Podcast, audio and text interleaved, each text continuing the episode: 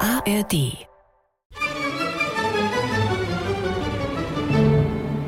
Und jetzt, verehrte Hörerinnen und Hörer, Kein Mucks. Der Krimi-Podcast. Aufmachen, Polizei. Keinen Schritt weiter, sonst schieße ich.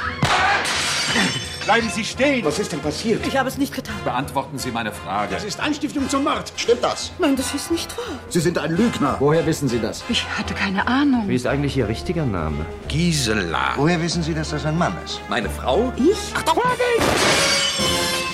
Weg mit dem Revolver! Was denn, willst du ja mucksen?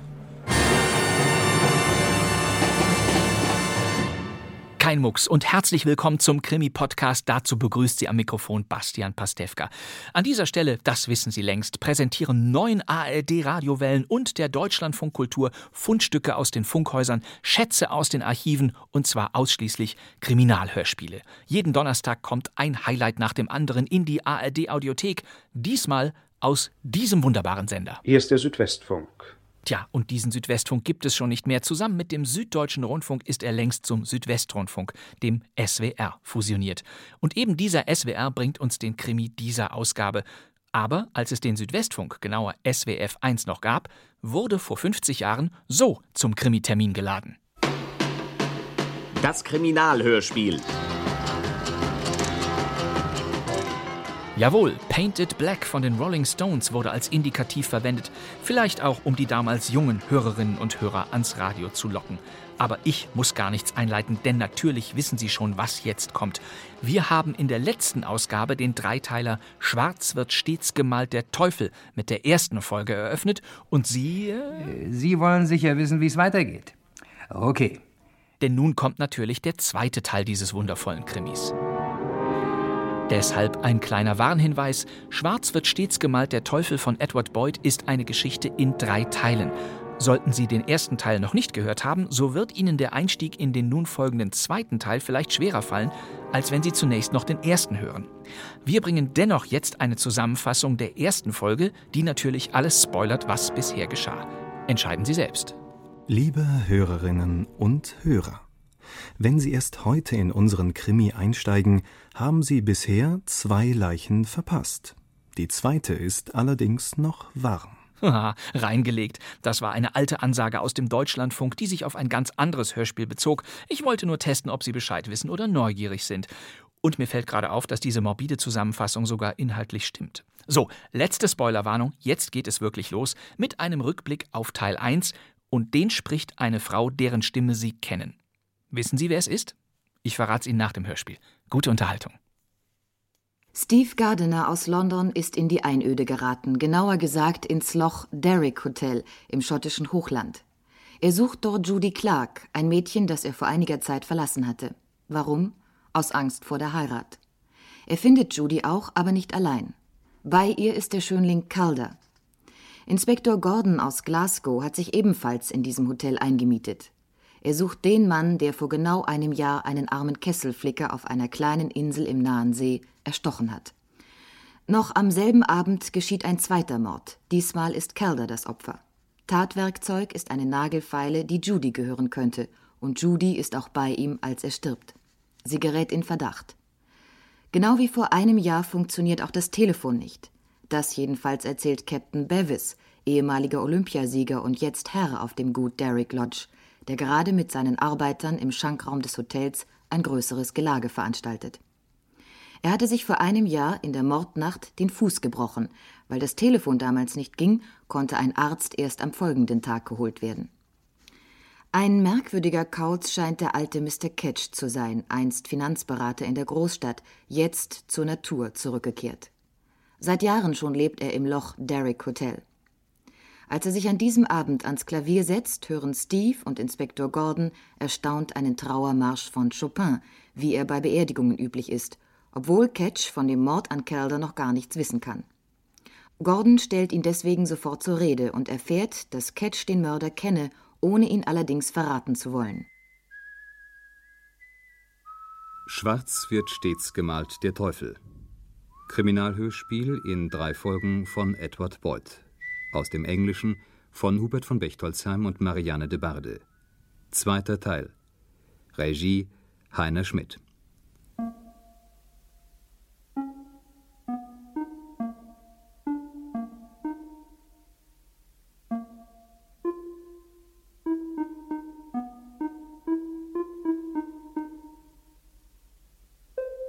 Eine Stunde später war nichts vorangekommen, außer der Uhr.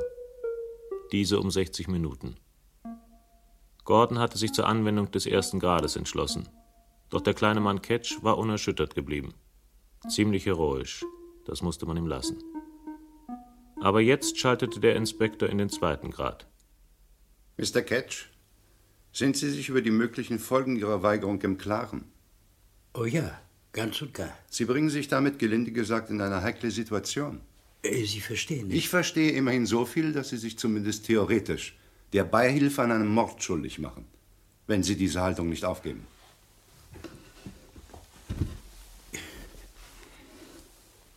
Sehen Sie, Inspektor, es ist eine Frage des Prinzips. Das Gesetz hat auch sein Prinzip. Oh ja, bestimmt. Aber ich bin nicht sicher, ob. Ähm, ob was, Mr. Ketch? Ob wir von der gleichen Sache sprechen. Das ist ein fantastisches Spiel. Zu wie viel kann man es denn spielen? Ich glaube nicht, dass es ein Spiel ist, Mr. Gardner. Na, was denn sonst? Verdammt normal. Mr. Ketch, ich habe ja viel Geduld. Geduld gehört ja auch zu Ihrem Handwerkszeug. Zufälligerweise ja, aber nicht notwendigerweise. Nein, nein, bitte keine Fehleinschätzung. Sie versuchen mir beizubringen, dass Sie mich jederzeit unter Druck setzen können. Ach was, ich versuche nur nicht wütend zu werden. Das Gesetz ist naiv, was Mord angeht. Nicht wahr? Nein. Oh doch. Wir sind durchaus nicht alle gleich, nicht alle gleich viel wert. Das Gesetz aber tut so, als ob. Wenn der vortrefflichste Mensch in der Welt dem mindesten Schurken den Garaus machen würde, Sie würden keinen Moment die respektiven Meriten äh, bzw. Nicht-Meriten in Anrechnung bringen. Nein. Aber genau das sollten Sie, verstehen Sie? Der Mann, der den großen Tyrannen tötet, wird als Held gefeiert. Aber es gibt auch kleine Tyrannen. Das ist alles eine Frage des Maßstabs. Es gibt auch kleine Narren. Alle sind so blind, wirklich blind. Es war einmal eine Zeit, da konnte man nachts aus dem Hotel treten und mit Sicherheit eine Schleiereule sehen. Wunderschöne, große weiße Geschöpfe, die lautlos wie Geister durch die Dunkelheit glitten. Ausgerottet. Wovon reden Sie eigentlich zum Teufel? Chemie. Damit haben sie ganze Gattungen von Säugetieren und Vögeln und Fischen vernichtet. Rings um die ganze Welt vergiften sie Flüsse, Meere, Luft und Erde. Das ist eine schlimmere Art von Mord als irgendetwas, was hier passiert ist. Nein, Sie müssen den Wert des Opfers in Anschlag bringen. Willie John McPhee. Willie John McPhee war ein Lügner, ein Säufer, ein Mann, der seine Frau geprügelt hat. Für niemanden ein Verlust. Und Calder? Ach, er ist es. Calder. Ja, er ist es. Na, der hat noch weniger getaugt als McPhee. Hören Sie, Ketch. Den philosophischen Teil überlasse ich dem Inspektor und Ihnen. Mein Interesse ist rein praktischer Natur weil es mir gegen den Strich geht, wenn jemand zum Sündenbock für einen Mord gemacht wird, den er gar nicht begangen hat. Wovon sprechen Sie? Von dem Mädchen, das in Calders Begleitung hierher gekommen ist. Miss Clark? Miss Clark. Aber vielleicht war sie es. Nein, sie war es nicht. Ganz abgesehen davon, dass der Inspektor und Sie wohl auch den heutigen Mord nicht nur als Folge, sondern als fast zwangsläufige Folge des vorjährigen anzusehen scheinen. Post hoc, ergo propter hoc. Oh nein, die zeitliche Aufeinanderfolge von zwei Ereignissen bedeutet noch keinen ursächlichen Zusammenhang. Zu solchem Denken neige ich nicht. Ja, Äh, vielleicht neigen Sie überhaupt nicht sehr zum Denken. Mr. Gordons Situation ist klar. Er ist Kriminalinspektor. Für ihn kann es nur das Prinzip des Gesetzes geben. Und für mich nur das meine. Und das habe ich Ihnen ja erklärt. Ja, zu welchem offenbar gehört, jemand Unschuldigen für jemand Schuldigen leiden zu lassen? Äh, Das ist ein Umstand, den ich noch einmal überprüfen muss. Das möchte ich Ihnen auch verdammt geraten haben. Ich lasse mich nicht herumkommandieren, Mr. Gardner. Kann ich jetzt gehen, Inspektor? Ja, aber bitte nicht zu weit. Ich laufe Ihnen nicht weg. Keine Sorge.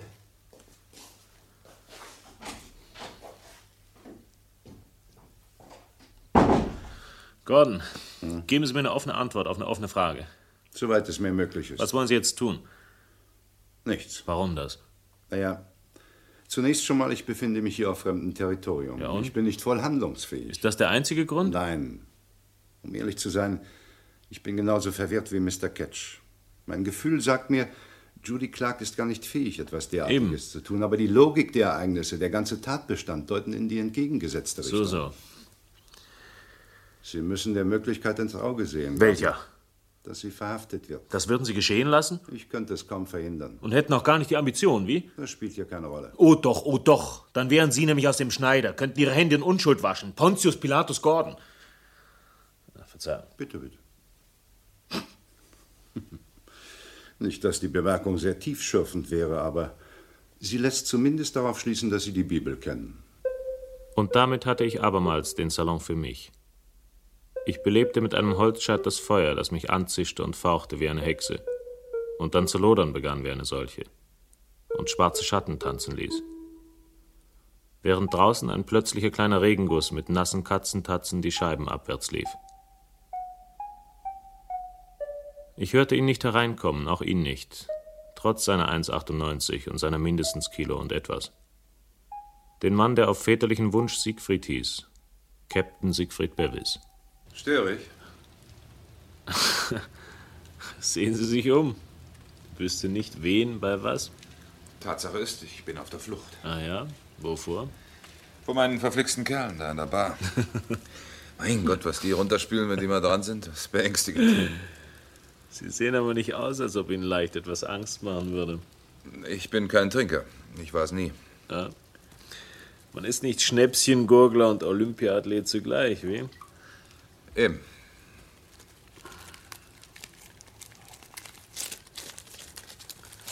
Vermissen Sie das nun alles sehr eigentlich, die Armee und den Ruhm? Ah, da ist nicht viel zu vermissen. Meine Armeekarriere war völlig unbedeutend. Ich habe mich angestrengt, natürlich. Speziallehrgänge, Fallschirmjägertraining. Aber Sie waren zu wertvoll als Athlet. Ja, so ungefähr. Ziemlich lähmend.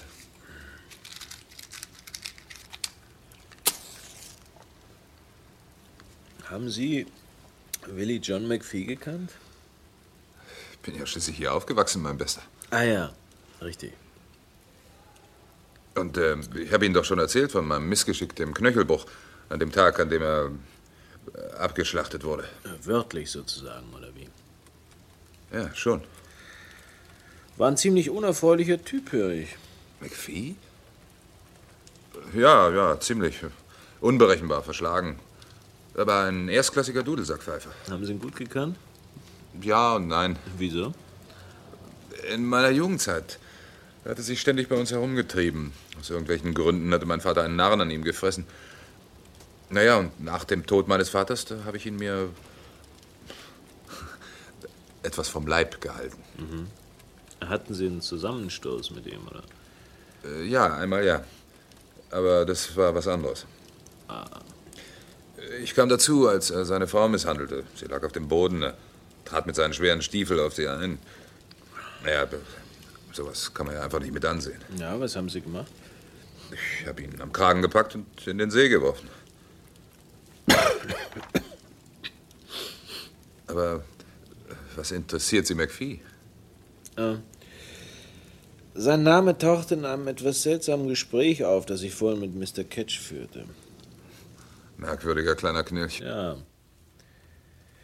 Er bildet sich offenbar ein, zu wissen, wer McPhee umgebracht hat. Donnerwetter. Aber um nichts in der Welt ist er bereit, den Namen preiszugeben, sagt er. Aber das ist doch seine verdammte Pflicht und Schuldigkeit. Das Argument wurde ihm nicht vorenthalten. Und das rührt ihn nicht? Nein. Ich verstehe die Welt nicht mehr. Alles, was mal gezählt hat, futsch. Anstand, Gesetzesfurcht, Vernunft. Die ganze Menschheit ist verrückt geworden. Wie ist Caller eigentlich umgekommen? Er wurde erstochen. Von dem Mädchen? Sie sagt nein. Wenn sie es nicht getan hat, dann gebührt ihr eine Medaille. Finden Sie? Ja, ein absolut unausstehlicher Widerling. Eingebildet bis dorthin aus, mit einer Visage wie. Ich lasse offenbar niemanden ein gutes Haar heute Abend. Ja, Ich glaube, ich stürze mich mal wieder ins Getümmel. Äh, Haben Sie Lust, einen mitzuheben? Nein. Vielen Dank, ich habe noch einen gestrigen Kater zu pflegen. Ja, Das steht mir wahrscheinlich für morgen bevor. Tja, dann. äh, Gute Nacht. Gute Nacht. Sie kamen, wie von Gordon Kopf hochgerechnet, um Mitternacht. Scheinwerferlicht brach durch die Scheiben. und der Salon schien kurz aufzuspringen, um sich gleich wieder zu setzen. Wagentüren schlugen auf und zu. Schritte knirschten auf Kies. Gesprächsfetzen in beamteter Stimmlage. Jemand lachte. Dann kamen sie mit Gordon herein, drei an der Zahl. Aber nur einer fiel auf, der Mann vorneweg, wo er sein Leben lang zu finden sein würde. Er hatte ein zeitgenössisches Ausführungsgesicht, dem anzusehen war, dass er durchaus zu unterscheiden vermochte zwischen den zwei möglichen Antworten auf jede Frage, der falschen und der seinen. Er war zackig gekleidet und wirkte insgesamt sehr physisch. Er wäre sehr gut besetzt gewesen mit Steve McQueen. Sergeant Grand Kriminalpolizei, Mr. Steve Gardner. Angenehm. Ja, dann, Sir, darf ich Sie bitten, uns ins Bild zu setzen. Schön, nehmen wir es wörtlich. Folgen Sie mir nach oben. Wir zogen nach oben. Die Leuchten im Gang glichen trüben, müden Fischaugen. Ein Duft von Staub hing in der Luft. Ich wartete vor dem Zimmer, in welchem Calder lag. Als sie wieder erschienen, trugen sie gesetzte Gesichter. Bis auf einen Nachwuchskonstabler, der grün aussah, doch das mag ein Spiel des Lichts gewesen sein. Und weiter ging's zum Zimmer von Judy Clark. Doris war bei ihr, enthuschte aber, als der Trupp einzog. Ich bin Sergeant Grant, Miss Clark. Sie werden uns behilflich sein können bei unserer Untersuchung über die Ermordung von Mr. Calder, nehme ich an. Willst du nicht auf deinen Anwalt warten, Judy? Bitte, Steve. Es ist schon sehr spät und ich kann mir denken, dass die Erlebnisse des Abends Sie mitgenommen haben. Trotzdem, Schon gut, ich würde das Ganze auch gern hinter mich bringen. umso besser. Kann Mr. Gardner hier bleiben? Inspektor? Na, wenn Sie einverstanden sind, ich habe nichts dagegen. Dankeschön. Gut. Also, Miss Clark, ich muss Sie zunächst darauf aufmerksam machen, dass alles, was Sie sagen, zu Protokoll genommen wird und vor Gericht gegen Sie benutzt werden kann. Das ist ja verrückt. Ich hätte nie gedacht, dass es diesen Spruch tatsächlich gibt. Nehmen Sie auf, McIndo. Alles bereit, Sergeant? Wann kamen Sie hierher, Miss Clark? Vor einer Woche, am 22. genau. Allein. Ich wollte mir in Ruhe gewisse Dinge durch den Kopf gehen lassen. In Zusammenhang mit Mr. Calder? Ja, Wann kam er hierher? am Tag darauf. Sie hatten ihn dazu aufgefordert? Ganz im Gegenteil. Welcher Art war die Beziehung zwischen Ihnen und dem Toten? Beendet. Ist das alles nötig? Leider ja. Sie sagten beendet, Miss Clark. Ja, es war eine flüchtige Affäre gewesen, jedenfalls in meinen Augen, und ich hatte keinen Grund anzunehmen, dass Mr. Calder es anders gesehen hat. Aber das war der Fall. Zumindest tat er so. Er sagte, er wolle mich heiraten. Was Sie nicht wollten? Nein, er war aufmerksam und amüsant und naja, genau, was ich brauchte während der letzten Monate, aber nicht mehr. Vielleicht habe ich ihn schlecht behandelt, wenn, dann ist es zu spät, sich Vorwürfe darüber zu machen. Spreche ich zu schnell? Nein, nein. Sie waren aber eine Woche zusammen hier. Ja, und die ganze Zeit über habe ich versucht, ihm den Sachverhalt klarzumachen, aber er wollte nicht hören. Er zog sämtliche Register, einschließlich unerfreulicher, und langsam wurde ich hysterisch. Ich habe kein Geschick, eine Beziehung abzubrechen, fürchte ich. Jedenfalls heute. Ja, heute? Heute war ein unguter Tag. Wir fuhren mit einem Boot auf den See hinaus. Er redete und redete und redete auf mich ein, bis ich ihn zu guter Letzt anschrie. Als wir dann zum Hotel zurückkamen, war unerwartet Mr. Gardner eingetroffen. Das hat mich vollends aus der Fassung gebracht. Geht doch nichts über den richtigen Moment. Nichts. Weiter, Miss Clark. Dann habe ich mit Mr. Calder zu Abend gegessen und bin anschließend auf mein Zimmer gegangen. Ich hatte verrückte Kopfschmerzen, alles hing mir zum Hals heraus. Und plötzlich stand Peter, Mr. Calder, im Zimmer. Er hatte nicht einmal angeklopft. Er war wie von Sinnen. Er beschimpfte mich, er brüllte. Ich versuchte alles, um ihn zur Vernunft zu bringen, aber ohne Erfolg. Ich wusste nicht mehr aus noch ein. Er vergaß ich so weit, dass er mich ins Gesicht schlug. Was taten Sie darauf? Ich sagte ihm, was ich von ihm hielt, und das in ziemlich unmissverständlichen Worten. Er schlug mich wieder und äh, ich trat ihn. Sie traten ihn. Was blieb mir denn anderes übrig? Ja, vielleicht. Was geschah daraufhin? Dann hatte ich nur noch ein Bedürfnis raus, frische Luft. Unten wollte ich nicht durch die Halle zur Haupttür gehen, Warum nicht? weil ich geheult hatte und furchtbar aussah und weil ich Steve, äh, Mr. Gardner, nicht nochmal begegnen wollte. Ich war bedient für den Abend. Das heißt, Sie gingen zur Hintertür hinaus. Ja, sie stand offen und Sind Sie sicher, dass sie offen stand? ja, irgendwo im Gang unten zog es schrecklich und als ich hinkam, dachte ich, na ja, aha, die Tür. Die offen stand. Sperrangelweit. Als ich hinausging, machte ich sie hinter mir zu. Ja, und dann lief ich ungefähr eine Stunde draußen herum und versuchte, meine Kopfschmerzen loszuwerden und ging dann schließlich wieder ins Hotel zurück. Wieder durch die Hintertür? Ja, Haben Sie sie dann von innen zugesperrt? nein. Weiter. Was machten Sie dann? Ich ging dann hinauf auf mein Zimmer. Ich versuchte eine Weile zu lesen, beschloss dann, mich hinzulegen und dann hörte ich ein Geräusch im Korridor. Was für ein Geräusch? Ich weiß auch nicht recht, eine Art schweres Schlurfen. Ich stand auf, um nachzusehen, da kam Peter zur Tür reingetorkelt. Er hielt die Hände irgendwie an die Brust gepresst und schien etwas sagen zu wollen, aber in dem Moment fiel er von über. Sie haben ihn gar nicht berührt? Nein, Auch gar nicht nachgesehen, was ihm fehlte? nein, ich habe nur geschrien. Sie wissen also nicht, womit Mr. Calder getötet wurde. Es kam mir eigentlich gar nicht in den Sinn, mich danach zu fragen. Er ist erstochen worden. Mit einer Nagelfeile. Einer sehr langen, sehr spitzen Nagelfeile. Haben Sie dazu etwas zu bemerken, Miss Clark? Vielleicht ist es meine Feile. Aha. Und wie könnte Ihre Feile als Mordwaffe benutzt worden sein? Keine Ahnung. Vielleicht hatte Peter sie sich ausgeliehen, ohne mich zu fragen. Vielleicht hatte er seine verlegt. Erinnern Sie sich daran, wie Inspektor Gordon und Mr. Gardner auf Ihre Schreie in Ihr Zimmer gestürzt kamen? Ja? Erinnern Sie sich auch daran, was Sie in dem Moment sagten? Das weiß ich nicht mehr so genau, nein. Ist es richtig, dass Sie sagten, das habe ich nicht gewollt? Obwohl sowas ähnliches, ja. Was genau meinten Sie mit diesen Worten? Hm, Mein Schreien, ich, ich schämte mich einfach, dass ich durchgedreht hatte, aber ich hatte mich so erschrocken und dann eben den Kopf verloren. Und Sie glauben mir nicht, nicht wahr? Haben Sie noch etwas zu sagen, Miss Clark? Nur, dass Sie sich irren, Irren. wenn Sie denken, dass ich ihn umgebracht habe. Ich werde Ihnen morgen Ihre Aussage zur Unterschrift vorlegen. Inzwischen Sie finden mich hier, wenn Sie mich suchen. danke. Gute Nacht, Miss Clark. Sie zogen ab, im Gänsemarsch und stummem Triumph. Das heißt Gordon ausgenommen, der sah müde aus und geschlagen. Er ging als letzter und ließ mich mit Judy allein. Ich sitze ganz schön in der Patsche. hm? So dürfte die Lage amtlicherseits beurteilt werden.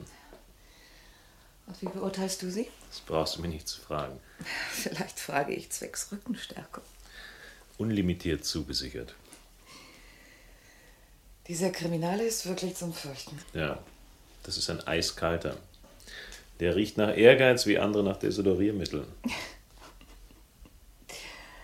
Oh, was Peter mir alles in den Kopf geworfen hat, ich kam mir so richtig dreckig und billig vor. Du hast ihm sein Image verdorben. Wann fährst du nach London zurück? London, wo liegt denn das? Ich mag dich, Steve. Das ist fein. Denn ich selbst mag mich nicht allzu sehr. Ich bin wahnsinnig müde. Das ist kein Wunder. Tod und Unglück und ich habe nur den einen Wunsch zu schlafen. Habe ich so eine dicke Haut? Oder was? Nee, das ist völlig natürlich. Du, dann tu es aber auch gleich. Und ich verlasse dich. Ja. Bis morgen. Ich suchte mein frostiges Zimmer auf, das vor Urzeiten die große Entscheidungsschlacht gegen modernen Komfort ein für allemal gewonnen hatte. Dann fiel ich in einen unruhigen Schlaf, aus dem mich irgendwann eine Flüsterstimme weckte. Steve.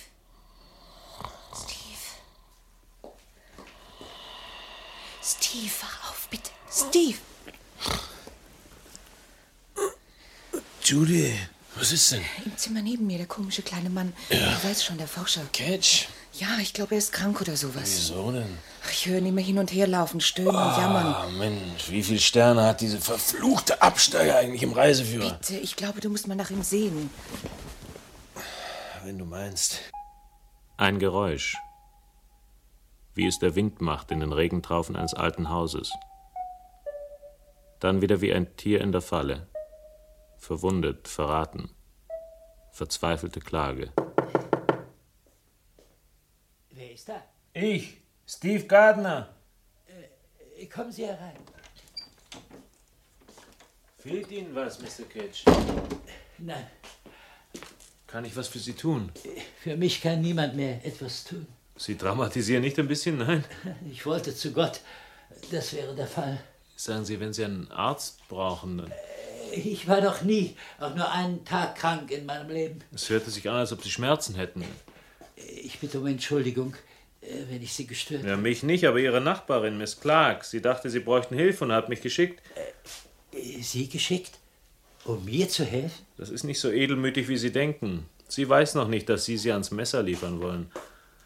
Sehr peinlich, trotzdem. Ja, und vielleicht nicht das einzige Peinliche. Äh, Nein, vielleicht nicht. Äh, Was kann ich hier sagen? Es wäre zweckmäßiger, Inspektor Gordon etwas zu sagen.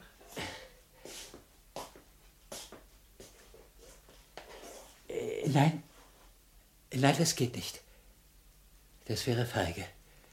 Mit einem Feigling war ich lang genug. Ja, ziemlich genau ein Jahr lang, würde ich schätzen. Ja, So lang verstecken Sie sich schon hinter Ihren Prinzipien. nicht mehr. Nein?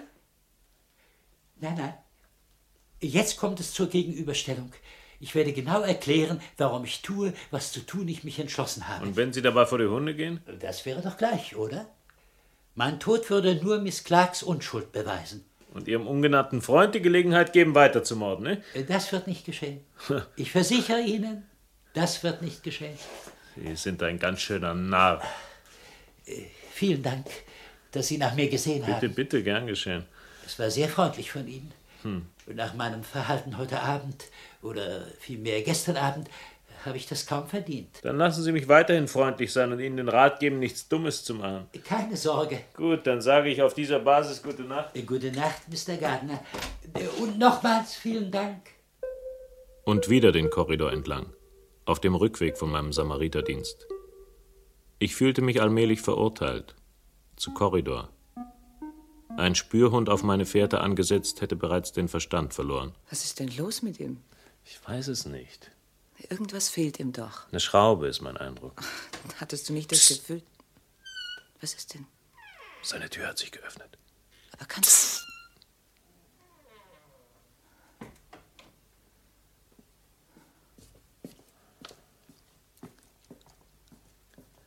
Jetzt ist er vorbeigegangen. Wo willst du denn hin? Ihm nach. Nein, Steve. Doch, Judy. Weil ich nämlich den Verdacht habe, dass Mr. Ketch ein Rendezvous hat. Ein Rendezvous? Ja, mit dem Mörder von Peter Calder. Ich folgte dem kleinen Mann treppab.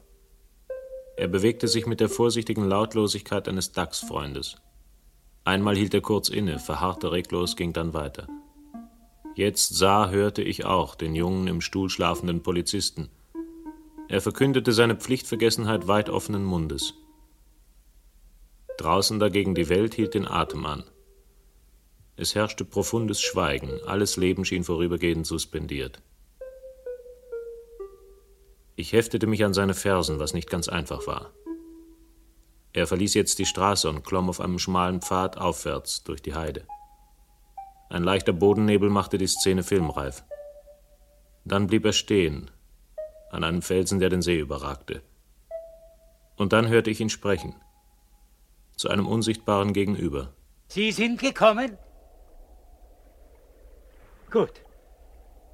Nicht, dass ich es anders erwartet habe. Es hätte Ihnen keine Ruhe gelassen, nicht wahr? Das ist Ihre Geißel, dass Sie immer wissen müssen, was ich weiß.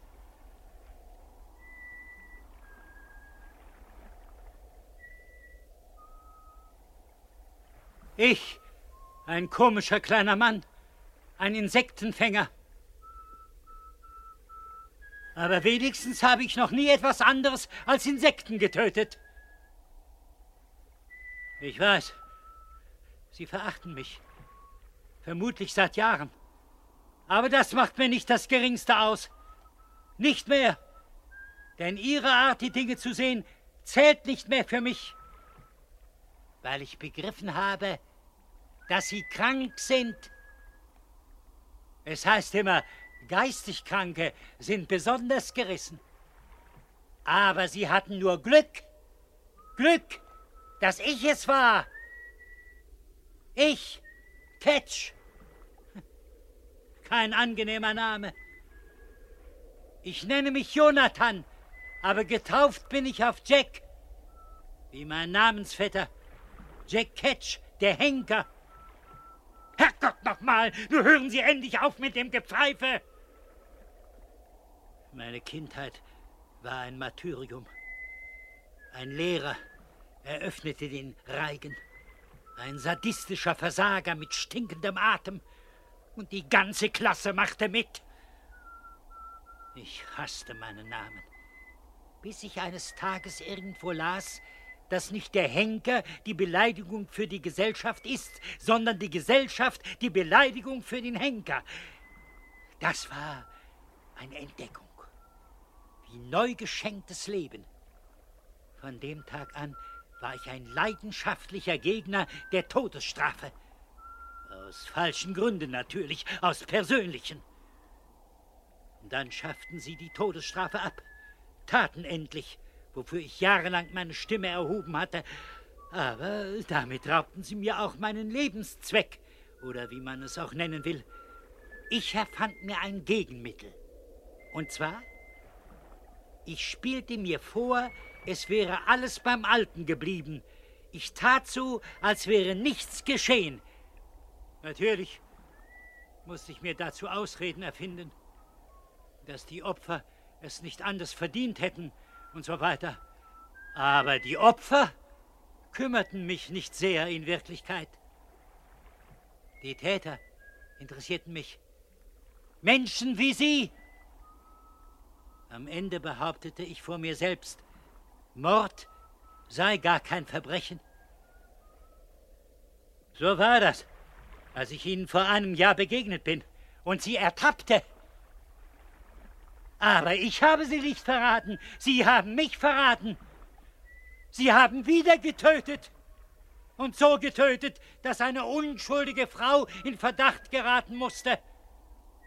Da wurde mir plötzlich klar, dass Mord auch andere Opfer haben kann. Lebende, Unschuldige. Sie werden sich also der Polizei stellen. Und zwar nicht später als heute Abend 6 Uhr. Wenn Sie es nicht tun, werde ich sagen, was ich weiß, ohne Rücksicht auf die Folgen. Und möge Gott Ihrer Seele gnädig sein.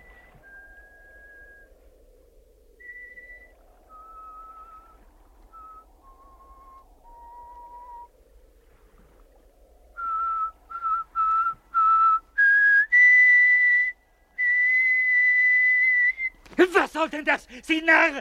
Lassen Sie mich los! Lassen Sie mich los! Sie wahnsinniger Mörder! Lassen Sie mich! Ah! Ich rannte los und fiel. Ein struppiger Baum schlug mir wie voller Verachtung einen Ast ins Gesicht. Das Schweigen senkte sich wieder herab, als wäre nichts geschehen, als wäre niemand im Nebel verschwunden, als wäre niemand in die Tiefe gestürzt. Es dauerte lang, bis ich ihn fand. Ich sah zu ihm hinab und fragte mich, Heiliger oder Narr? beschloss dann aber, dass Kategorien nicht zählen für einen mit gebrochenem Hals. Ich machte mich auf den Rückweg. Der Nebel hatte sich niedergelassen und zu Milch verdickt. Dämmerung fand nicht eigentlich statt, höchstens, dass die Dunkelheit blasser wurde. Nässe tropfte von Skelettästen. Plötzlich vor mir in einer Lichtung ein winziges Haus, weiß getüncht, aber leprös gestreift von aufwärtsstrebendem Schwamm. Hallo, jemand da? Ich weiß nicht mehr weiter. Wissen wir alle nicht. Ach ja, Herein mit ihnen. danke. Vorsicht! Au! Ach, Kopf! Sie sind circa 1,86 wie. Richtig, Ja, kannst immer sagen, wie groß einer ist, je nachdem, wo er sich den Kopf anschlägt. Sind Sie blind? Nein, Weil Sie kein Licht haben. ich kann mir nicht Kerzen und Whisky leisten. Ach so. Aua, ich möchte zum Hotel zurück. Na, Bleiben Sie mal lieber hier, bis der Nebel sich verzieht. Ich hab's aber eilig. Das ist, Aua, Oh, ist ein Unfall passiert. Noch einer wird passieren, wenn Sie da draußen rumlaufen. Das Moor schluckt Sie wie eine Beere. Aber Nebel wie der kann sich doch tagelang halten. Ist vorgekommen. Zwei Wochen sogar. Ah, So lang kann ich nicht warten.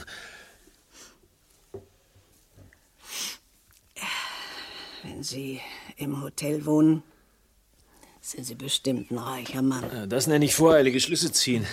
Ein paar Silberlinge für eine arme alte Frau werden Sie aber doch übrig haben. Keine 30, aber drei neue 50-Pence-Stücke tun's dir. Euer Ehren Großzügigkeit soll keine Grenze gesetzt sein. Danke, danke, Segen über Sie. Ich bin nicht zu stolz zu betteln. Einsam leben Sie hier, ganz allein. Allein ist gut. Bin genug in der Welt rumgezogen. Hinterm Karren her. An den Dummkopf von Mann geschirrt. Der mich geschlagen hat und mich hat hungern lassen. Bin trotzdem immer mit, war genauso ein Dummkopf wie er. Mhm. Der lebt nicht mehr? Seit einem Jahr. Ah. Sie heißen nicht zufällig McPhee? Heiß ich. Guter alter Kesselflickername. Dann war es Ihr Mann, der auf der Insel im See ermordet wurde. Abgeschlachtet wie ein Schaf. Ich kenne die Insel gut. Blaubeeren gibt's dort viele.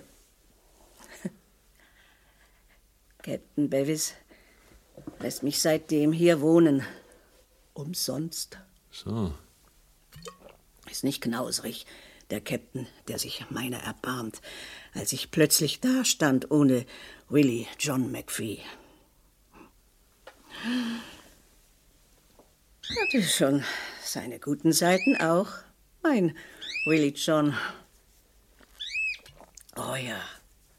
Konnte jedes Lied singen. Jedes. Und jeden Topf wieder ganz machen.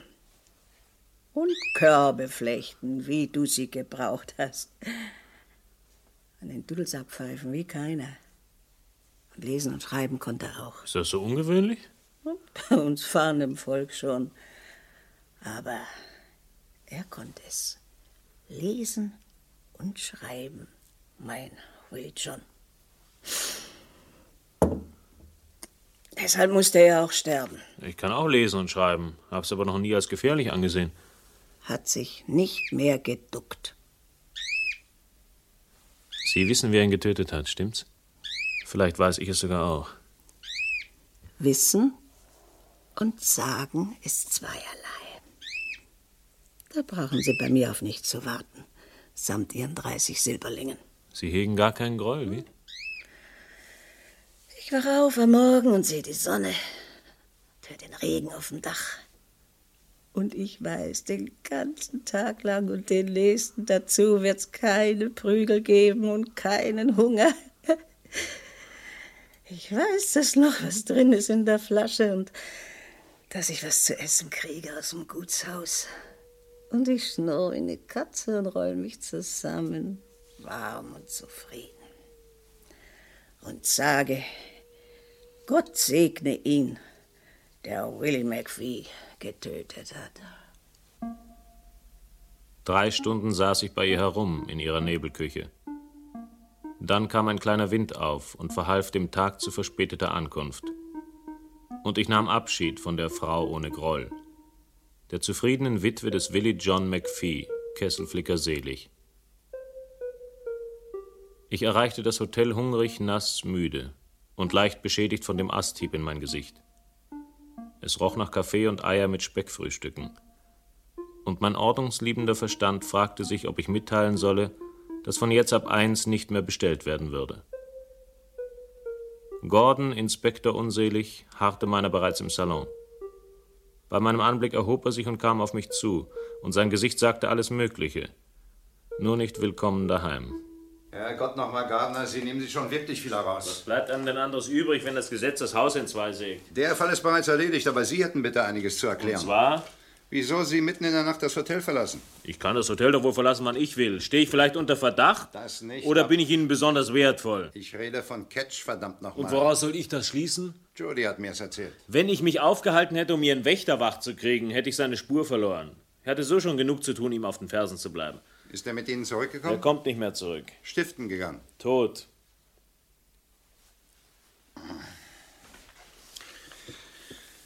Grant wird diesen Idiot von Constabler feuern. das ist seine Sache. Was war los? Raus damit. Na, ich bin ihm gefolgt. Mein Gefühl war, dass er jemanden treffen wollte. Und? Das stimmte auch. Wen? Das weiß ich eben nicht. Mein Gottes, und wollen dabei gewesen sein. Ich war dabei. Es war irre. Das einseitigste Gespräch in jeder Hinsicht, das ich je mit angehört habe. Ketch zog ganze Tiraden ab, Selbstrechtfertigungstiraden. Ich werde sie Ihnen aufschreiben, sobald ich sie im Kopf behalten habe. Der Angeredete sprach kein Wort, pfiff nur immer. Pfiff? Swing low, sweet chariot. Sehr passend, wie sich herausstellte. Also gleich reicht's mir gar Ach, nicht. spucken Sie nicht so große Töne. Sie und Ihre Trabanten haben ganz schön Mist gemacht. Diesmal und das letzte Mal auch. Also, weiter. Na, viel mehr ist nicht. Ketch hat dem anderen gesagt, er soll sich stellen bei Ihnen bis spätestens heute Abend um sechs und das gefiel dem nicht. Er hat den Kleinen gepackt und runtergeworfen. Und Sie haben nicht sehen können, wer? Ich habe nicht mal sehen können, ob es Männlein war oder Weiblein. Der, die, das Betreffende stand in einem rabenschwarzen Winkel unter einem mächtigen Stein. Cracks Point? Tja, da bin ich überfragt. Ein hohes bewachsenes Felsending, steil abfallend auf der einen Seite. Ja, das könnte stimmen. Na, dann will ich mich jetzt mal mit ein paar Leuten dorthin begeben. Gordon? Ja. Dann noch eine Frage. Ja. Gestern Abend, als Sie mir die Spukgeschichte vom letzten Jahr erzählten, erwähnten Sie einen Namen. Elspeth so und so. Elspeth MacDonald. Richtig. Sie habe den Teufel gesehen, sagten Sie. Sagte sie. Als schwarzen Mann, richtig? Natürlich richtig. Der Teufel ist schwarz. okay. Der Teufel ist schwarz. Aber haben Sie es ihr geglaubt? Gardner, dies ist ein gottverlassener Platz hier, wo wenig passiert. Wenn aber dann einmal etwas passiert, dann will jeder etwas beisteuern zu dem Drama. Mit anderen Worten, Sie glauben, der schwarze Teufel war nur in Ihrem Kopf. Wenn, wäre er dort sehr einsam und verlassen gewesen. Elspeth ist ein höchst attraktives Mädchen, Ja. aber Verstand hat sie weniger als eine taube Nuss. Haben Sie eigentlich versucht, Ihre Geschichte zu überprüfen? Elspeths Freund, oder sagen wir, der Junge, mit dem sie an diesem Abend zusammen war, hat nichts gesehen und gehört. Und mit dem Teufel selbst konnten wir leider bisher noch nicht in Verbindung treten. Und jetzt entschuldigen Sie mich. Ich marschierte in mein Wir wissen schon Zimmer, wusch und rasierte mich, kanterte wieder treppab und ließ mir von Doris zu deren Freude das ländlich herzhafte Frühstück servieren. Der morgendlichen Pflichten somit ledig suchte ich Judy auf und erzählte ihr von Ketch und seiner irren Ansprache und dem Gepfeife im Nebel und seinem Sturz. Armer Kerl. Er hat's natürlich provoziert. Trotzdem, ich fühle mich irgendwie schuldig. Mit normaler Logik lässt sich das aber schwer untermauern. he? Wenn ich nicht hier aufgetaucht wäre. Mein Kind, das Stück hier lief längst bevor du deinen Auftritt gehabt hast. Und mit der Hauptrolle haben sie dich auch nicht besetzt. Naja, wahrscheinlich hast du recht. Guck mal, Cage führte ständig das Wort Opfer im Mund. Und er war selbst ein geborenes Opfer. Ja, aber wie auch immer. Du bist damit jedenfalls aus dem Schneider, ist dir das klar? Hm, zum geringen Preis eines weiteren Menschenlebens. Du wärst wohl lieber unschuldig ins Gefängnis gewandert. Hast du einen Märtyrerkomplex solchen Ich habe Ausmaßes? überhaupt keinen Märtyrerkomplex. Es ist nur so, dass Dass du dir das Leben sauberer und ordentlicher und weniger ungerecht wünschst. ich vielleicht. Ja, Es ist nun mal nicht sauber. Und weit entfernt von ordentlich und am allerweitesten von gerecht. Und die Bösen schaffen's und die Braven kriegen einen Genickschuss. Und warum macht man dann weiter? Gott, man macht weiter, weil es weiter nichts zu machen gibt. Das ist mir zu trostlos, Steve. Es ist uns allen zu trostlos. Deswegen schaffen wir uns da eine kleine Oase und dort eine kleine. Und wenn wir Glück haben und die richtige zustande bringen, dann lässt sich's halt ertragen. Womit wir bei uns gelandet wären. Was machen wir, Steve? Wir, wir machen I Ching. Was ist denn das? Die chinesische Variante von Würfeln. Eine ziemlich kunstvolle Zeremonie, wenn vorschriftsmäßig durchgeführt. Ach so. Aber es geht auch mit Pennies. Man wirft Pennies so und so oft, das Resultat ergibt ein Muster, das Muster schlägt man im Buch nach und das Buch gibt die Antwort. Pennies hätte ich. Tja, aber ich habe das Buch verloren. Plötzlich schäme ich mich wegen Calder. Du hast mit ihm geschlafen, na und? Na und? Du bist noch gar nicht emanzipiert, was? Ich weiß nicht, ob ich dazu stark genug bin. Du bist es, wenn du Calder als eine Lappalie ansiehst. Und dich? Als die nächste Lappalie. Ich werde darüber nachdenken. Na, tu das, aber bitte nicht zu lang. Ich habe heute früh mein erstes graues Haar entdeckt. Ich werde darüber nachdenken. Ich bin keiner, der sich einmischt in andere Leute Gedenke. Speziell, wenn es mich betrifft. Also verließ ich Judy und ging hinaus und wanderte ziellos die Straße am See entlang. An einer kleinen Bucht kam ich vorbei, die dalag wie ein ausgebleichter Pferdekiefer. Auf ihrem Strand ein altes, zerbrochenes Boot. Kümmerlicher Rest besserer Tage. Dazwischen Austernfischer, schwarz-weißer Outfit, rote Schnäbel, rote Beine, Geruch von Algen. Dann stieß die Straße sich vom Ufer ab und kurfte sich zu einem jähen Ende, vor zwei Säulen, die einst ein Tor gehalten hatten. Jenseits der Säulen eine ausgefahrene, beschlaglöcherte Wagenspur, dann eine geschwungene Rasenfläche und jenseits das Haus. Loch Derrick Lodge, der Sitz von Captain Siegfried Bevis. Es hatte den Charme eines Bilderbuchschlosses, Türmchen besetzt, nicht pompös, viele Fenster. Eine Mischung von Stilen, die einander genügend mochten, um harmonisch zusammenzuleben.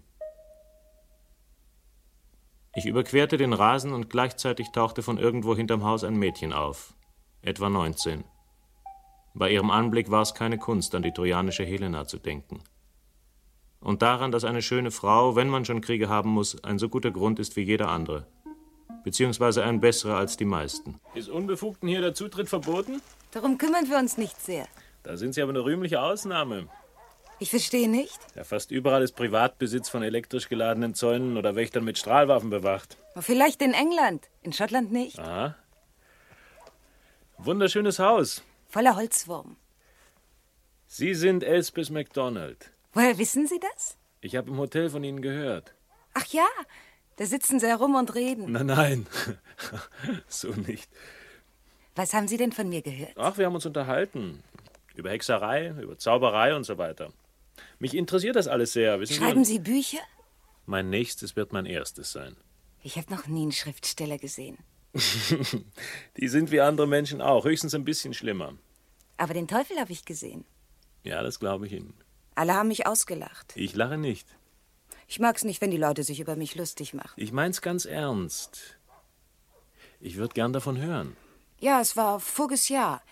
In derselben Nacht, in der ein Mann hier umgebracht worden ist. Der Kesselflicker. Ja, ich weiß davon. Ja, und da waren wir draußen im Wald. Ich und Samuel Adair. So eben. Äh, ja? Sie wissen schon. Ja, ja. Um wie viel Uhr war das denn? Ach, es war noch nicht lang dunkel. Und wie lang ist nicht lang? Wie bitte? Na, 7 Uhr, 8 Uhr. Weiß ich nicht. Aber dunkel war's schon. Und Sie waren also im Wald mit Samuel Adair. Ja, da unten dem See zu. Da ist eine kleine Lichtung. Und da waren wir, Samuel und ich. Und Samuel wollte gerade. Ihren Namen in einer Rinde schneiden. Woher wissen Sie das? Das hat mir der Teufel verraten. Na, jedenfalls. Plötzlich hat er sein Messer fallen lassen und ist dagestanden wie angewurzelt und hat nur noch gestarrt. Und das nächste war, dass er losgerannt ist wie besessen und mich allein gelassen hat. Na, Ich habe mich umgedreht, um zu sehen, was da war. Und da war der Teufel. Ja. Ich habe gehört, dass Ihr Freund Samuel das abstreitet. Na, ist doch klar, oder? Warum? Wird doch nicht zugeben, der, dass er davongelaufen ist und mich allein gelassen hat. Ja, ja, ich verstehe. Wie hat er denn ausgesehen, der Teufel? Ach, riesengroß. Und schwarz von oben bis unten. Und nackt war er. Sind Sie sicher, dass er nackt war? Na, Mister, ich bin mit sechs Brüdern aufgewachsen. Also, Ach, da kommt der Captain. Ich gehe lieber mal und kümmere mich um sein Essen. Hallo, Gardiner. hallo, Captain. Wir beehren uns mit einem Besuch. Ich hab's nicht fertig gebracht, an einem solchen Tag im Hotel zu bleiben. Ja, prächtig, was? Ähm. Ja. Ganz prächtig. Es kann jetzt jeden Tag so weit sein, dass wir die Schafe vom Berg runtertreiben. Das ist immer eine sehr aufregende Sache, wenn sie sich wie graues Geröll die Hänge abwärts schieben. Äh, kommen Sie mit rein und trinken Sie was. Es war eins von den Häusern, die einen sofort an ihr Herz nehmen. Die Halle gesprenkelt mit Gehörn, ein Geruch von Möbelwachs, Gewehröl und ländlicher Sauberkeit. In einem Glasschrein ein enormer Lachs, der sich in seiner präparierten Haut wohlzufühlen schien. Gummischuhe und Reitstiefel. Fotografien von jungen Männern in Flanellhosen bzw. Rugbydress. Eine Achterrudermannschaft in andodazumaliger zu viel Bekleidung. Soldaten, wirklicher, aber trauriger als Zinnsoldaten. Queen Victoria dachte, man lebt, ist gesund und munter und hält sich in Derrick Lodge versteckt. Bevis brachte eine Karaffe an, leuchtendes Goldgelb. Die Farbe würde man nie durchfahren, sondern immer vorschriftsmäßig beachten. Cheers. Cheers. Mm. Das ist Whisky, dem eine Verbeugung gebührt. 20 Jahre alt. Einer der wenigen Punkte, über die mein Vater und ich gleicher Meinung waren. Mir gefällt Ihr Haus sehr. Ja? Ja, wirklich sehr. Ja, Sie haben einen günstigen Tag getroffen. Bei zu heller Sonne, da sieht man die Hypotheken. Hätte gedacht, das Wort kennen Sie gar nicht. Tja, das denken alle. Ich bin für jedermann hier die große Milchkuh und in Wirklichkeit bin ich eine arme Kirchenmaus. Ja, die Neuarmen. Das war mein Vater. Er hatte ungeheure Summen zum Fenster rausgeworfen, ehe er starb. Ist das nicht die einzige Methode, um die Erbschaftssteuer zu vermeiden? Wenn die Familie von der Großzügigkeit profitiert. Aber das hat sie nicht? Nein. Ich war die ganze Familie, die er hatte. Ist er das dort auf dem Bild da? Ja. Große Ähnlichkeit, was? Muss für einen Vater sehr befriedigend sein, wenn seine Kinder ihm so ähnlich sehen. Oh ja, ja. Ich sehe ihm sehr ähnlich, kein Zweifel. Damit hat sich die Ähnlichkeit aber auch, hoffe ich. Sie haben sich nicht verstanden? Nein. Er konnte mich nie ausstehen. Warum das? Habe ich eigentlich nie wirklich begriffen. Hatten Sie etwas getan, äh, beziehungsweise nicht getan? Wirklich, ich weiß es nicht. Ich habe immer wieder und wieder darüber nachgedacht. Ich habe in jeder erdenklichen Richtung die Schuld bei mir gesucht. Aber nein, es ist äußerst kurios, das Ganze. Sie bleiben zum Mittagessen? Nein, danke. Sehr nett von Ihnen, aber ich darf keinesfalls den Hotelritus durcheinander bringen. Ich habe noch nie gehört, dass in dem Loch ein Ritus durcheinander zu bringen ist. Sie haben sich mit Elspeth unterhalten, als ich kam. ne? Ja, das habe ich. Sein erstaunliches Wesen, wie?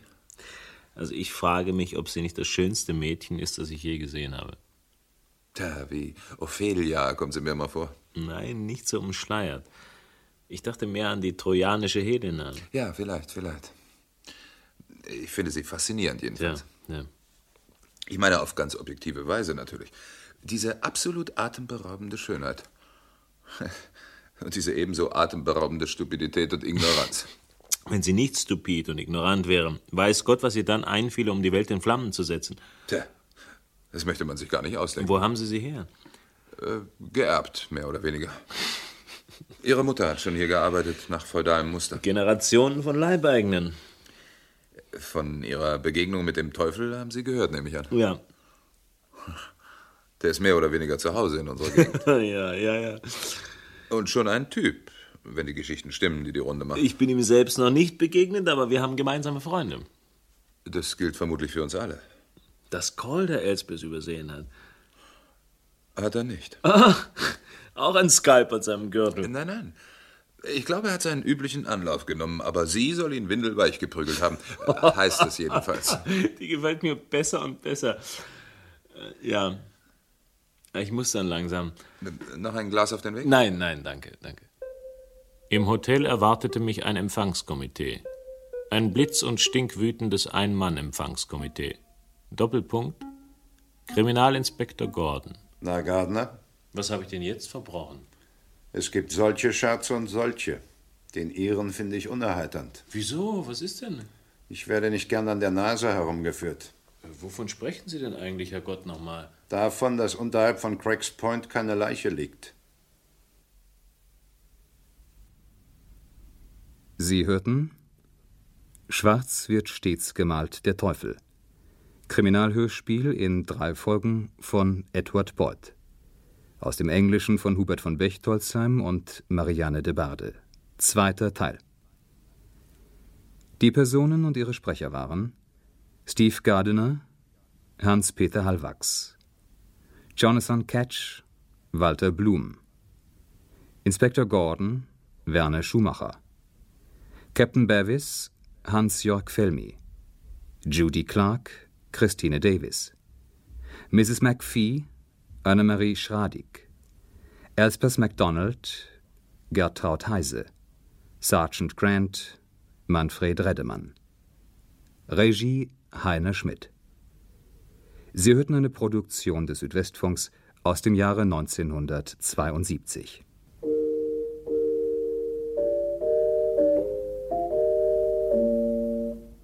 Ja, und die letzte Folge unseres dreiteiligen Hörspiels erwartet Sie natürlich in der kommenden Ausgabe. Dann auch wieder mit einer Zusammenfassung von Dagmar Berghoff, der langjährigen Tagesschausprecherin. Aber ich möchte Ihnen noch ein paar der einprägsamsten Stimmen aus dem Stück genauer vorstellen. Zwei Darsteller, die in vielen Hörfunkkrimis dabei waren. Zunächst, wer ist Steve Gardiner? Es war schon ein ganzes Stück über elf hinaus. Und das erinnerte mich an einen Freund, der an einem Märzabend in einem Highland Hotel fragte, wann die Bar schließe, und zur Antwort bekam, im Oktober. Steve Gardiner spielt Hans-Peter Hallwachs, ein Dauergast im Fernsehen und im Hörspielstudio seit Mitte der 60er Jahre, etwa hier. Ich habe genug von dem ganzen Rummel. Die Verhaftung, die Verhöre, die Protokolle. Ich habe einfach die Nase voll. Eine der ersten Aufnahmen von Hans-Peter Hallwachs ist das, ein Radio Bremen-Krimi von 1966. Du kannst mich doch nicht im Stich lassen, Henri. Ja, das will ich auch gar nicht. Du wirst dir doch irgendwo Geld borgen können. Dass ich im Augenblick keinen Kredit habe, wirst du verstehen. Aber du, dir muss das doch möglich sein. Hier spielt Hallwachs einen kleinen Gangster. Im Radio wechselte er später auf die andere Seite und wurde auf lässige Privatermittler gesetzt, etwa in den wunderbaren Südwestfunk-Hörspielen nach Raymond Chandler. Es muss Freitag gewesen sein, denn der Fischgeruch des Menschenhaushotels war so stark, dass man eine Garage drauf hätte bauen können. Ich hatte es meinen Absätzen auf dem Schreibtisch bequem gemacht, als das Telefon läutete. Ich nahm meinen Hut weg, den ich drüber gelegt hatte, und gähnte in den Hörer. Hans-Peter Hallwachs als Hardboiled Detective. Fünfmal sprach er Antihelden wie diese namens John Delmas oder Ted Carmody, je nachdem, wen der amerikanische Autor Raymond Chandler gerade für seine Pulp Crime Story vorgesehen hatte. Hallwachs wurde ein vielbeschäftigter Fernsehschauspieler. Er spielte im allerersten Tatort 1970 in Taxi nach Leipzig. Und dieselbe Rolle spielte er auch im tausendsten Tatort zum Jubiläum 2016, der wieder Taxi nach Leipzig hieß. Wirklich wahr. In Krimiserien wie Ein Fall für zwei oder Mord mit Aussicht war er dabei, in Komödien von Dieter Hallervorden, Otto Walkes oder Michael Bulli-Herbig. Und in dieser hier. Entschuldigen Sie bitte. Können Sie uns ein Stück mitnehmen? Wieso? Ja, das ist Hans-Peter Hallwachs als Gangsterboss. Wir werden verfolgt. Von wem? Von Jim Cooper, falls Sie den Namen schon mal gehört haben. Ich bin Jim Cooper. Ach. Und diese Pistole hier ist geladen. Wir sind wieder im Radio, die Dicky Dick Dickens Kriminalsatire von Radio Bremen aus den 60ern, hier als Neuauflage von 2008. Hallwachs ist Jim Cooper, der immer so schön ausrasten konnte. Wo steckst du denn so lange, Harry? Ja, genau so. Aber zurück zu Schwarz wird stets gemalt der Teufel. Wir hören nochmal diesen Mann hier. Und äh, verzeihen Sie meine Ungeschicklichkeit. Ich bin ein Elefant im Porzellanladen. Das ist die Figur Captain Siegfried Bevis und damit Hans-Jörg Felmi. Ja, also dann. Bis später. Mhm. Auch Hans-Jörg Felmi war Theater- und Filmschauspieler. Ab Mitte der 50er Jahre bekam er erste Rollen im Kino in Das Herz von St. Pauli oder Und ewig singen die Wälder. Er spielte an der Seite von Hans Albers, Gerd Fröbe oder Horst Frank. Die ersten Verfilmungen der Buddenbrooks oder der Schachnovelle gehörten ebenso zu seiner Filmografie wie Schockerkrimis namens Der Henker von London oder Das Ungeheuer von London City. Zum Kuckuck, ich bin doch kein Mörder. Die 60er Jahre waren angebrochen und zu dieser Zeit spielte Felmi auch in Kriminalhörspielen mit. Hallo, ja? Hier Peter Wimsey. Lord Peter Wimsey am Telefon, ja! 1962 das älteste erhaltene Krimi-Hörspiel mit Hans-Jörg Felmi als Lord Peter Wimsey, dem englischen Gentleman-Detektiv. Ja, ich verstehe. Ich werde tun, was ich kann. Beim Jupiter. Jetzt brauche ich was zu trinken. Nach Dorothy Sayers Roman Der Tote in der Badewanne von 1923, eine sechsteilige Hörspielfassung des Westdeutschen Rundfunks, auf diesem Sender war Hans-Jörg Felmi im Grunde in allen Radiokrimis dabei. Hier seine sämtlichen Rollen in 25 Sekunden. Ich möchte mich Ihnen gerne vorstellen. Mein Name ist Dickens. Mein Name ist Mason. Ich höre, wenn es sein muss, auf den Namen Steve Gardiner. Steve Mason. Nein, nicht Charles. Ich bin weder Polizist noch Privatdetektiv. Ich verfasse Kriminalromane. Ich bin Arzt. Mit Kriminalfällen habe ich nur ein einziges Mal etwas zu tun gehabt. Ich werde immer in diese Kriminalgeschichten hineingezogen. Noch gehöre ich dem FBI an. Das ist komisch, nicht wahr? Guten Abend übrigens. Hans-Jörg Felmi, immer der Ermittler in Radiokrimis und Serien. Und darüber hinaus hatte er noch Zeit für einen Hollywood-Film, für Alfred Hitchcocks 50. Kinoproduktion Der zerrissene Vorhang. Da spielte er mit Paul Newman und Julie Andrews. Und kaum waren die 60er zu Ende, meldete sich der WDR wieder. Erstes Kriminalkommissariat Haferkamp. Hans-Jörg Felmi wurde 1974 zum Tatortkommissar. In Essen löste der stoische Heinz Haferkamp seine Fälle. Keine Gefühle, bitte. Und Haferkamp wurde zum Dauerbrenner. 20 Fälle wurden es in acht Jahren. Versuche nur logisch zu sein. Aber Ah, das ist verdammt schwer. Und zur selben Zeit, also Mitte der 70er, war Felmi kurzzeitig die deutsche Synchronstimme eines sehr bekannten amerikanischen Schauspielers. Wer sind Sie, Mister? Ich bin Privatdetektiv und heiße Gitters. Ein Kunde hat mich engagiert, um zu sehen, ob die Wasserwerke Wasser zu Ihnen herleiten. Klingt wie ein Märchen. Sie haben doch keine Ahnung, wovon Sie reden. Dazu sind Sie auch viel zu bescheuert. Ein Film von 1974. Hans-Jörg Felmi spricht Jack Nicholson und der gerät von einer handfesten Auseinandersetzung in die nächste. Wenn Sie mich noch einmal mit der Krücke berühren, dann brauchen Sie in Zukunft zwei Krücken. Wenn du Streit willst, such dir jemanden, der sich wehren kann. Hört auf damit! Ja, Manfred Lehmann und Edgar Ott sprachen auch mit. Jack Nicholsons Figur wird in diesem Film die Nase aufgeschlitzt. Er trägt ab diesem Moment ein Pflaster im Gesicht den ganzen Film über. Aber wie hieß der nochmal? Es ist schon sehr lange her, dass mir sowas passiert ist. Genau wie lange? Seit Chinatown. Richtig, Chinatown. Oscar prämiert mit Jack Nicholson und Faye Dunaway, auf Deutsch Hans-Jörg Felmi und Judy Winter. Reden Sie nur so? Oder haben Sie schon eine Vorstellung, wer der Mörder war? Ja, wer ist der Mörder? Diese Frage stellt sich oft im Krimi-Hörspiel und natürlich auch in Schwarz wird stets gemalt der Teufel. In Folge 3 wissen wir mehr. Und ich würde ja sagen, Meine Damen und Herren, versäumen Sie nicht, das nächste Mal wieder Ihr Radio anzustellen.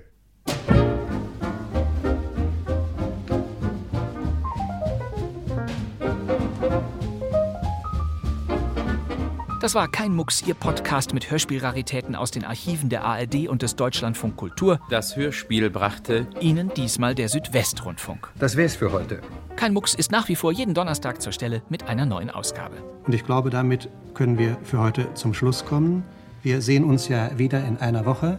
Für heute, meine Damen und Herren, recht herzlichen Dank für Ihre Mitwirkung. Auf Wiedersehen. Wiedersehen. Auf Wiedersehen. Wiedersehen. Mein Name ist Bastian Pastewka. Danke fürs Zuhören. Tschüss. Also, Wiedersehen.